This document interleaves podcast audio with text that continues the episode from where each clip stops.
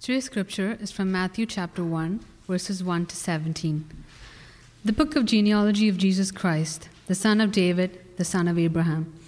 Abraham was the father of Isaac, Isaac the father of Jacob, and Jacob the father of Judah and his brothers, and Judah the father of Perez and Zerah by Tamar, and Perez the father of Hezron, and Hezron the father of Ram, and Ram the father of Amminadab, and Amminadab the father of Nahshon, and Nahshon the father of Salmon, and Salmon the father of Boaz by Rahab, and Boaz the father of Obed by Ruth, and Obed the father of Jesse, and Jesse the father of David the king. And David was the father of Solomon by the wife of Uriah, and Solomon the father of Rehoboam. And Rehoboam was the father of Abijah, and Abijah the father of Asaph, and Asaph the father of Jehoshaphat, and Jehoshaphat the father of Joram, and Joram the father of Uriah, uh, and Uzziah the father of Jotham, and Jotham the father of Ahaz, and Ahaz the father of Hezekiah, and Hezekiah the father of Manasseh, and Manasseh the father of Amos, and Amos the father of Josiah, and Josiah the father of Jeconiah and his brothers at the time of deportation to Babylon. And after the deportation to Babylon, Jeconiah was the father of Shealtiel, and Shealtiel the father of Zerubbabel, and Zerubbabel the father of Abiud, and Abiud the father of Eliakim, Eliakim the father of Azor, and Azor the father of Zadok, and Zadok the father of Achim, and Achim the father of Eliud, and Eliud the father of Eleazar, and Eleazar the father of Matthan, and Matthan the father of Jacob, and Jacob the father of Joseph, the husband of Mary, of whom Jesus was born, who is called Christ. So all the generations from Abraham to David were 14 generations, and from David to the deportation to Babylon, 14 generations, and from the deportation to Babylon to the Christ, 14 generations. Amen. So I'd like to begin, uh, as I usually do, with a question. And I want to ask, uh, what's your narrative? What's your story? Uh, if you come to Trinity Grace Church, you might have heard this question a few times in the past as well. And I have begun the sermon uh, with this very same question several times in the past. And I make no apologies for that because it's a question that we should return to again and again and again, whether we're Christian or not. It's important to think through uh, what's the story that I go out into every day? Uh, what identity do I have as I see myself in this greater narrative, this greater story? And how does life around me, my work, my relationships, my, my own self, as I look into the mirror, how do I make sense of everything I see, from beautiful to ugly, from chaotic to harmonious? How do I make sense of it? What's your narrative? Now, our culture certainly, uh, whether they admit it or not, they function, they live by a narrative. Uh, case in point, just two weekends ago, Frozen 2 came out. And uh, whether you're a child or an adult, so many people went out and it broke uh, box office records for animated film. And I read one review of it, and, and the reviewer was saying, it's a hard, Frozen 1 was hard to follow up on because it was so amazing and epic. But Frozen 2 really, it could not fail because, and this was uh, her observation of our culture, we are so invested into the characters of this story. That, even as a culture, we're willing to find some sense of identity and connection to these fictional characters. And, and so, uh, proof in the pudding of just the box office numbers, it, it broke records and raked in a record amount of money. The, the streaming services that many of us are uh, subscribed to make their billions upon billions upon billions because in our hearts, whether we admit it or not or recognize it or not, we live by narrative. And so maybe on the surface we just call it entertainment, but really underneath the surface, it's because we want to find ourselves in a story. Perhaps some of us, our lives are too banal, too boring, and we need some sort of uh, excitement or intrigue. And of course, many of us are still lovers of literature and reading, finding ourselves in stories. Um, for, for some people, even romance novels, because our real romance lives are, are, are shoddy and and so we long to find ourselves in a story. Just one more example. Uh, of course, this series uh, requires a lot of discretion uh, in, in watching it, but why was a series like a cable series like Game of Thrones so popular? Of course, there was a lot of gratuitousness that sells, but this political intrigue, this palace intrigue, and, and all the scheming and politics and moving of kings and queens and governments and so forth, it's enough to draw people in. So, again, I ask, what's your narrative? What's the story, the lens with which you wake up to every day and you go out and you face everyday life? For some of us, it's a story of trusting authority. We recognize some authority in our lives that can come in many different forms. Oftentimes, it's even our past. And we have let our past make a verdict. Our past uh, gives us labels, maybe certain wounds or even success from the past, and we live by that authority. For some of us, it's a story of trusting our impulses, meaning we live right in the moment, right in the present, and whatever will satisfy us uh, maximally, that is our, our, how we play out our story. And for some of us, our story is of, of trusting logic. We approach life just very uh, calculatively and making the most reasonable, sound decision with a view of the future because we want to secure our future as long and far as possible. And for some of us, still, our story is one of trusting conscience. What guides us through the day is a compass of conscience and making sure uh, that we're connected to something greater than ourselves, something good and beautiful and true, something transcendent. But here, just even these, whatever your uh, story is and what you trust, all our narratives, consider this thought, all our narratives, they tend to be narcissistically short sighted meaning it's very self centered. It's about my benefit, my flourishing, what will make me happy. And even if you have some altruism to yourself and you're thinking of the next generation, it's, it's bookended between the cradle and the grave. It's about how to make this life most maximally beneficial. Now, the gospel, what it does is it offers us our truest identity and it offers us our truest destiny.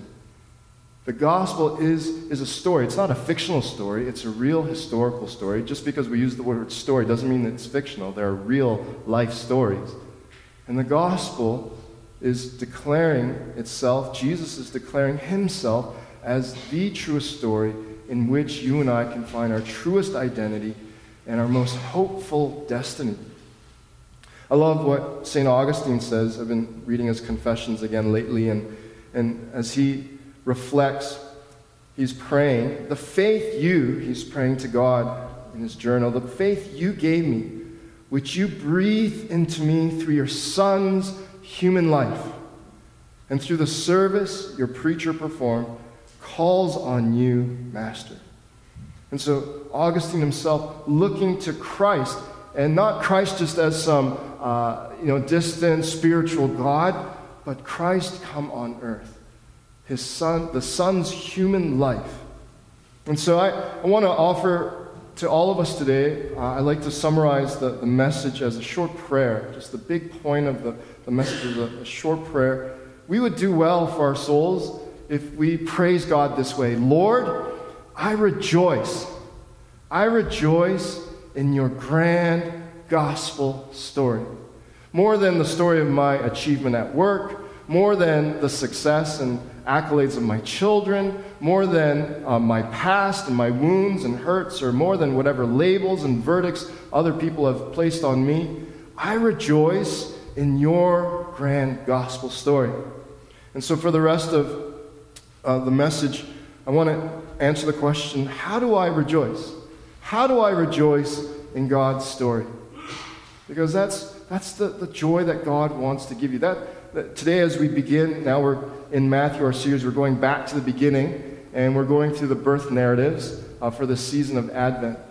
And that is one major joy of Advent, of this Christmas season, that we could rejoice in God's grand gospel story. So, first, we need to A, comprehend God's story, just his story, uh, period. What is his story? And, and I mean this even before the specific story of Jesus Christ. And so, first, let's acknowledge, and I think Matthew wants us to see as we get into the text now, that God, who he is about, part of his character is that he envisions a story. He is a story writer. Perhaps you love, uh, you've heard this play on words, and I, and I love it. I appreciate it with profound insight. Uh, that history is really his story, God's story. And we see this in Matthew as he starts off uh, his account of Jesus. He says, the book of the genealogy of Jesus. Mark, for example, in contrast, he says, the gospel according to Mark, right? And, and he introduces his book as the gospel. But Matthew, he introduces the gospel as a genealogy. This whole book, these 28 chapters that you're about to read, this is the genealogy. It's all about the genealogy of Jesus Christ. Genealogy, it's a neat word. It literally means Genesis. It means the origins. And so you could paraphrase this the book of the origins. And, and from the origins, all the generations of Jesus Christ. And so, first understand that who God is, and even to bring it practically to your own life. What a hope it brings if you are willing to place your faith in God, a good God, your Father, and in Jesus and the Spirit, and to, to find comfort in knowing God, as I have entrusted my life to you, and all the, the ups and downs of it, all the, the beauty and ugliness of it, that you are taking all this and you're writing your masterful redemptive story, even in my life. God is a story writer, and He wants to write your story. He is writing your story, all the more as we place our faith in Christ. Now, two specific aspects of this story then. God's story is that first he envisions a story of blessing the nations. And Matthew, in his very just succinct to the point introduction, he says, The book of the Genesis of Jesus Christ, the son of David, the son of Abraham. That's his intro before he gets into this long list of names. And his point there is that God's story has always been one of wanting to bless all of humanity, every ethnicity, every culture, every person, every human being, no matter their bloodline, no matter their heritage, to bless them. And so, to make it very practical and down to earth to our everyday, quickly, I want to ask do you have a heart for the nations? When Matthew points out that Jesus is ultimately a descendant of, that he's a son of Abraham, he's a descendant of Abraham, that embodies, Abraham embodies God's promise to Abraham that he will bless the nations through Abraham. That it's not only about Abraham's flesh and blood and those who bear his name, his last name, but through Abraham that a blessing will go out beyond flesh and blood, and that God will build a family for himself that doesn't require being born of flesh and blood. And that's supposed to translate to you and I, now specifically talking to Christ followers here. I want to ask the question, the self reflective question do you have a heart for the nations? When you go out into your everyday, and Toronto is a great growing ground, a maturing ground for this. As you go to work, as you go to work, and there are the vast uh, number of people, unique and different people around you, do you have a, a heart? Is there a natural beating of your heart that wants to bless these people very different from you? Or is there something still very just guarded and self protective? Now, for the Christ follower, well, we celebrate an obviously a natural celebration of God's heart for the nations is multiculturalism. But the Christ follower's heart for the nations is not so much multiculturalism. Because on that note, then Toronto is a city of God. Because Toronto is the most multicultural city in the world. And we celebrate our diversity and so, therefore, on that point, we, we should just declare Toronto the city of God. But it's not. Because for the Christ follower and the Christ follower's heart for the nations, the, the story that God is writing to bless the nations, is not so much about multiculturalism as it is a sincere desire to bless someone uncomfortably unfamiliar to you. Look, if we had just a confession session and, and just counseling session, and, and we uh, were, were exposed, sort of our, our list of, our short list of VIP people in our life. and then people that annoy us, are difficult, or we have prejudices. That's what this is getting at. God's story is for his gospel to come into our hearts and to transform us in such a way by grace and by his spirit and by the story of Jesus Christ that we actually sincerely want to reach out to those who are uncomfortably unfamiliar to us or distant to us. And there's a sincere heart, a sincere longing for that person, even enemy, to know the grace of God in their lives. But we also see that God is writing a story of a kingdom. Matthew gets very concrete and very specific. What is God's story? What is the origins of Jesus Christ? God is writing a story first to bless the nation, but now also he's writing a story of a kingdom, of a kingdom. And so he says the book of the Genesis, the genealogy of Jesus Christ, the son of David. And Matthew points out very to the point and very obviously, loudly, that the reader and the listener to maybe it was being read and the listener would pay attention, it would, it would catch their attention. The son of David, that Jesus is from the line of David, a king, Israel's greatest king. Now, for Matthew's Jewish audience, this was all the more purposeful because Matthew is trying to convince his readers that Jesus is the Messiah. And therefore, legally, he had to have a direct line to King David because God prophesied, God promised to David that the Messiah would be a legal descendant of David. And Matthew is proving this through this genealogy that Jesus is a legal descendant. But it goes even beyond that because then for you and me, we're, most of us here are, are not Jewish blood. So, how is that relevant to you and me? It still is. Because in all of our hearts, we long for a good government. Do you have any complaints about government? That's a rhetorical question. Even as I ask that, I see some smirks. and, and, but it's a rhetorical question. I'm not uh, making this a time to vent. But all of us on the positive side, we long for good government.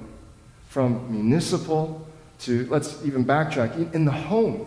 Even the home is a little form of order and government. Not, it's not meant to be a dictatorship and so forth, but it's meant to be a, a good uh, form of structure and, and, and, and life giving rules and so forth. To municipal, to provincial, to federal, and, and really, as we look out on all of the globe, global affairs and we see the United Nations or the, all these summits where the leaders come together, we long for them to be wise and good. And because oftentimes they are not, each of us have our, our list of, of wanting to vent and complain about our leaders and our government. Tongue in cheek, even in the sports world. You know, this is close to Toronto. And even in the sports worlds, there's, there's government, and we have complaints of the things near and dear to us the things, the, the organizations and teams that we want uh, to see do well and, and, just give us some cheer and reason to celebrate.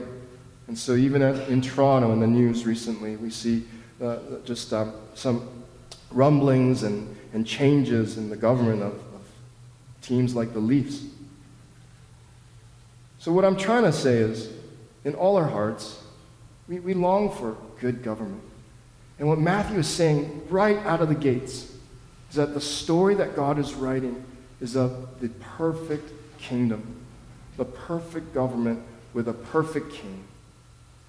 See, the Christ followers' hope is not so much to change this world. As we think of the city we live in, the country we live in, we want to change this. And even as Christians, it's good for us to have that inspirational motive, uh, that, that purpose that we want to bless the city. We want the city to flourish and we want to be an influence. And, and that is part of our Christian calling. But our ultimate hope as a Christ follower is not so much to perfect this existing world as it is to change worlds one day in due time. To be transferred once and for all into God's new kingdom in his new creation with his perfect king on the throne. And Matthew, out of the gates, is heralding that Jesus is this king. Jesus is the one that we need to ultimately hope in not to just make this world better, not just to make our lives while we're here on this earth better and more comfortable and more harmonious, but that Jesus will transfer us and He will change us. He'll change worlds. He'll transfer us into His kingdom. Now, in the meantime, then, as Christ's followers, we exist. We still exist here on this earth to overflow Jesus as our great King, the perfect King that we hope in, and His grace into a new city, aka the church. The church is a, is a every local church is, is a little new city of God's grace growing outward. And we're meant to influence our neighborhoods and our surroundings and our circles of influence as you go to work and wherever your influence is. We're meant to have um, Christmas parties for women who are downtrodden, uh, like our Met Christmas banquet coming up. We're meant to host gingerbread parties for the neighborhood and, and, and, and just show and share the wonderful grace of God to kids in the neighborhood. We're meant to uh, invite foreigners, foreign students, to come and give them free uh, access to learning English and, and to try to grow in their abilities and skills to be able to navigate this world better. And I could go on and on that how we're meant to be a little new city. And the whole point is that we serve as a signpost. We serve as a signpost to point to as this new city within yes, this beautiful city of Toronto, but it is fading. The city is fading. It's ultimately a fading city. And we're meant to point to the one true eternal city, the kingdom of God. And Jesus being born, this genealogy of Jesus, the fact that he is a legal descendant of David, is strength for the Christian. It's confidence for the Christ follower that what you are doing to live out your faith day in and day out, and to build up the church, and to edify the fellow Christians, and to be a blessing to those who still haven't placed their faith in Christ, it is worth it. It is a most confident endeavor. But we also need to comprehend not only God's story, but we need to comprehend our story. And so now we get into the names. And first, I, I want to uh, suggest, I want to observe that these names, even though they're not our flesh and blood ancestry, they serve as a mirror for us to look into. And this long list of names, it also exposes our condition, it, it reflects on our story. And our story, first, is about a forgotten origin and destiny. You think through, I counted the number of uh, generations that are listed, and if I counted correctly, 39 generations from Abraham to uh, Joseph, the husband of Mary, the legal father of Jesus, not the flesh and blood father, but the legal father. And you, you imagine Joseph. We know that he was a hardworking, uh, dignified, respectable blue collar carpenter, working hard. And as he's going into work every day, as his fingers continue to get calloused, as he is uh, continuing to labor and, and perhaps even himself feeling uh, taken advantage of by those with more money and so forth, as he's doing life and grinding through, how much do you think he was waking up every day and had this notion of, I am the son of Abraham? I am the son of David, the King David. I imagine it's not said objectively, but I'm, I'm, I would, I'd be, if I was a betting man, I'd, I'd put money on it, that the, all the pride and benefits of having come from royalty were long forgotten his life. And there, too, is, is something for us to, a mirror to look into. And as we go beyond Abraham, Luke, in his genealogy of Jesus, he goes all the way back to Adam, and Adam being the Son of God. Our, our humanity collectively has forgotten where we come from. If every day we woke up and walked with identity so closer than our own skin, and we knew that who we are is that we are children of God, and we knew that we can be fully loved and reconciled and experience all the blessings, the spiritual blessings of God through Christ, if we walked in that identity every day, how would our lives be different? How would our workplaces be different? And so this story first is a story, it, it reflects our story, and, and it's really a broken story, forgotten origin, and where we're meant to be headed. But our story is also a, a story of suffering the curse. Matthew, I appreciate it, and really the whole Bible is never shy to expose the brokenness of its people. Even the heroes in the Bible are all flawed characters, deeply flawed characters. And in this genealogy, the origins of Jesus Christ and his family bloodline is so much, are so many skeletons. Well, not skeletons, it's all exposed. Not in the closet, but just exposed skeletons. Even as we read, and the pattern goes blank was the father of blank, Abraham was the father of Isaac, and Isaac the father of Jacob. Just stop there. If you're not familiar with the story of Jacob, he was a cunning little man, little rascal. He took advantage of his elderly, blind father and cunningly deceived his older brother to steal the family blessing. And this Jacob, his sons didn't fall too, too far from the tree. And his sons, when it mentions Jacob, the father of Judah, and his brothers, his 11 other brothers, the uh, 11 brother, really more like 10 brothers, schemed because they were so jealous of their, for their father's love towards one of the brothers, Joseph. And if you don't know the story, scheming and, and uh, faking the gruesome, violent, gory death of Joseph. And it threw their father into tailspin of grieving and crying out because he had lost the son of uh, his beloved son Joseph that he favored. And then Judah, later on in, the, in, his, in his story, Judah being the specific son of Jacob from whom David came and that Jesus would come, the promise through whom would come uh, the Messiah. This Judah, this is how dignified and noble and above reproach he was. One of his sons uh, couldn't produce uh, a son for his daughter in law, Tamar. And so and, uh, Judah made a promise to Tamar that uh, Tamar would still be honored in just the customs of the day. But Tamar, not seeing Judah fulfill his promise to Tamar, she uh, disguises herself as a prostitute and lures Judah. Judah was himself first going to a prostitute, and his intention, that part was already half done, that part was easy and he was going to uh, for the services of a prostitute, and Tamar, disguised, lures him in, sleeps with her father-in-law, and then keeps evidence that it was indeed him. And when she gives birth to his son, comes back to Judah and to expose what's happened.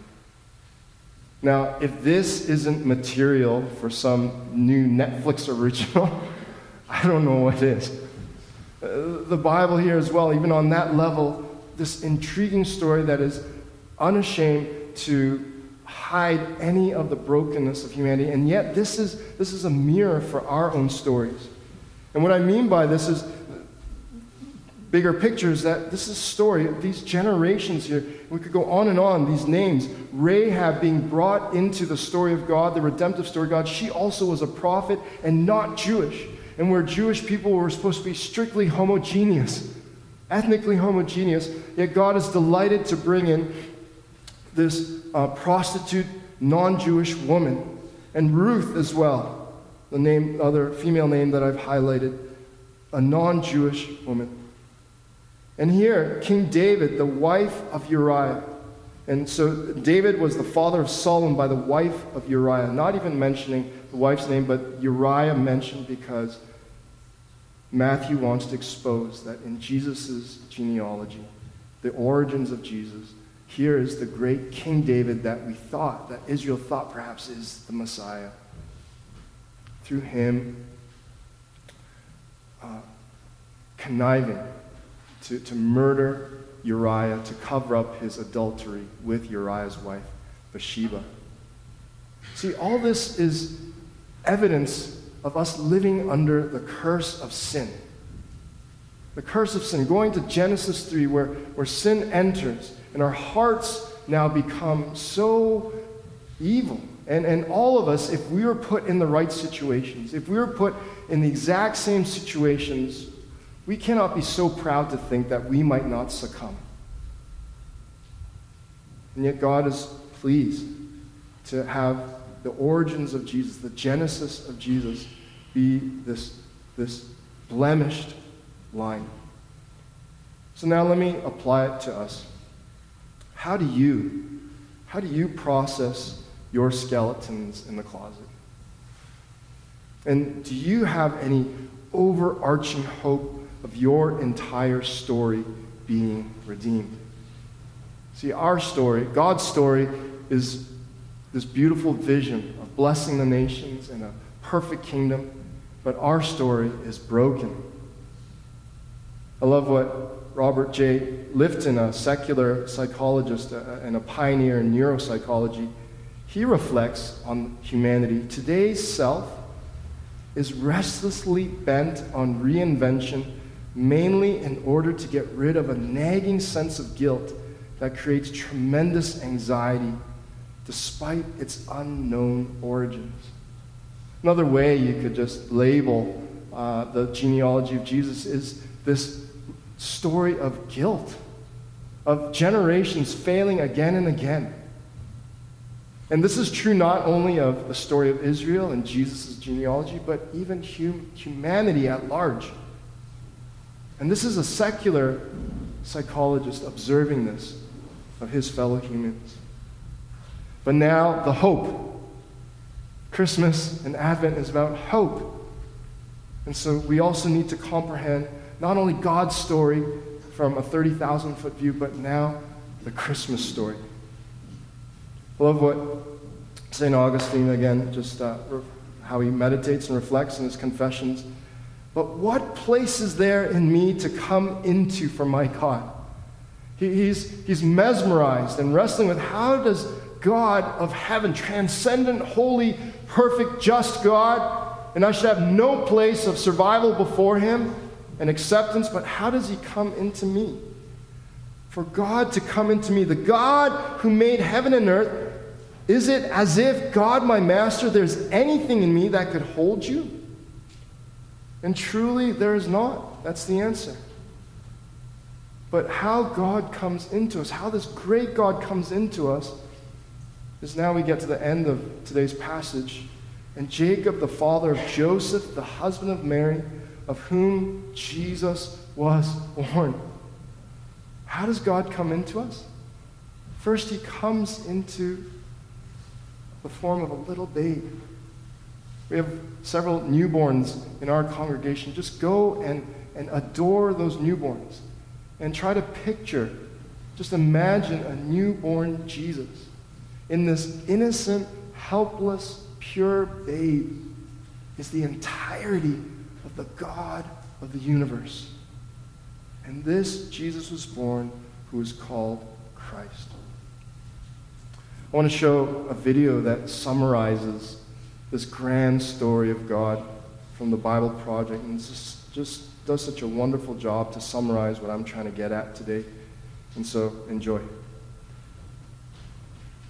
There's this crazy story at the beginning of the Bible. We have Adam and Eve, and they're in the Garden of Eden. And everything in this garden is great. It's exactly as it should be, except there's this one tree that they're told by God not to eat from because it's dangerous and it will kill them. So that's it. Uh, avoid this fruit tree and we're fine. Right. It seems pretty simple. But in this garden, there's a snake. And it starts telling a different story. It says that if you eat of this tree, it's not going to kill you. In fact, it's going to make you become like God. And Adam and Eve, they believe the snake and they eat the fruit. And because of this, the goodness of the garden is tragically lost, and evil and death enters into God's good world. Now, why is there a talking snake in the garden? I mean, this thing is a problem. Yeah, it's very strange. And even more strange is the fact that the Bible doesn't say why or how this thing even got there. It just presents the snake as this creature who's in rebellion against God and that wants to get other people to doubt God's goodness and lead them on a path towards death. And so, whatever this snake is, it's the source of evil that pervades our world and our lives, even still today. But there is some hope because right here in the story, God makes this really interesting promise to Adam and Eve. That someone is going to come in the future, a son of Eve. And this guy's going to come and he's going to crush the serpent's head and destroy evil at its source. However, during this battle, the serpent is going to bite this guy's heel. So it's like a mutual destruction. Yeah, it's this very strange but beautiful promise. And it's just left hanging there until the next key moment in the story when God singles out this guy named Abraham and says that through his family, goodness and blessing is going to be restored back to all of the nations of the world. And as we follow this family, we get to one of Abraham's great grandsons, this guy named Judah. And he receives this promise that a king is going to come from his line and that the whole world's going to follow this king and he's going to bring peace and harmony and there'll be lots of food and wine and milk and vineyards and it's going to be awesome. The first king that we meet from the line of Judah is a guy named King David. And he's a hero. Maybe he is the snake crusher. But it turns out that David is infected with the same evil as the rest of humanity. He never crushes the snake, just the opposite. However, God makes a promise to David that this king is going to eventually come from his line. But as you go on in the story, one by one, each generation of his sons, they're just total chumps. They give in to the snake, they choose evil, they go after money and sex and power and following other gods. Things get so bad that they run the nation of Israel right into the ground, and the big bad empire of Babylon just takes them out. And so now there are no more kings to even fulfill this promise. So it seems like the whole plan is lost. But during these dark days, there's this crazy group of guys called prophets. And they just kept talking about this coming king and reminding us of the promise that he'll come, he'll defeat evil, he'll restore the garden. Now, one specific prophet, Isaiah, he tells us more about why this king is bitten. Isaiah says that the promised king receives this wound because of humanity's evil, and that it kills him. But then all of a sudden he comes back. And Isaiah says it's because he suffered this wound that he can now become a source of healing to other people. But the Old Testament ends, and the snake crushing king that everyone's been talking about never shows up. And this is why, when the New Testament begins, it introduces us to Jesus of Nazareth, not as some random guy, but as someone who comes to fulfill these specific ancient promises. Yeah, we learn that he's from the line of David, Judah, and Abraham. And he goes around Israel announcing that the goodness of God's kingdom is here, now. And he begins confronting the effects of evil on people by healing them, by forgiving them of their sins and evil. Many people are now believing that this is, in fact, the promised king. But Jesus began telling his closest followers that he was going to become king and bring peace by taking the full effect of humanity's evil into himself. The fatal snake bite wound. Exactly. And so it seems like the serpent wins. And this story actually would be a tragedy except for what happens next. Jesus rises from the dead. And now Jesus has the power over evil and death for himself. And so the rest of the New Testament is then making this claim that Jesus' power over evil and death has now become available to us to begin confronting the effects of evil in our lives. But even still, death and evil are a real problem in our world all around us. And so the story of the Bible ends by describing this future day when Jesus comes back and he finishes the job. He destroys the snake once and for all, and he restores the goodness of the garden here on earth. Doesn't that give you hope? That's what Christmas is about. And so when we read Matthew concluding this section, Jesus was born who is called Christ. See, Christmas is about Jesus restoring our truest identity and destiny. Christmas is about Jesus reversing the curse that is over life. And Christmas is about Jesus, period. It's, it's to fall in love with God who has loved us through this precious babe who will grow up into a full grown man and whose exact and focused purpose is to go onto the cross to defeat sin and death for you and me, be raised so that that can come to full fruition. And so I love what Mark Jones says in conclusion redemption which we have only through Christ, even redemption is still inferior compared with the worth and glory of his person. See, Christmas is about Jesus, period. It's to glory in this Christ who embodies God's love for us, the one who is willing to take the punishment of sins for ourselves, who, who, who, who reverses everything. And so I hope you'll pray with me, Lord, I rejoice in your grand gospel story. Amen.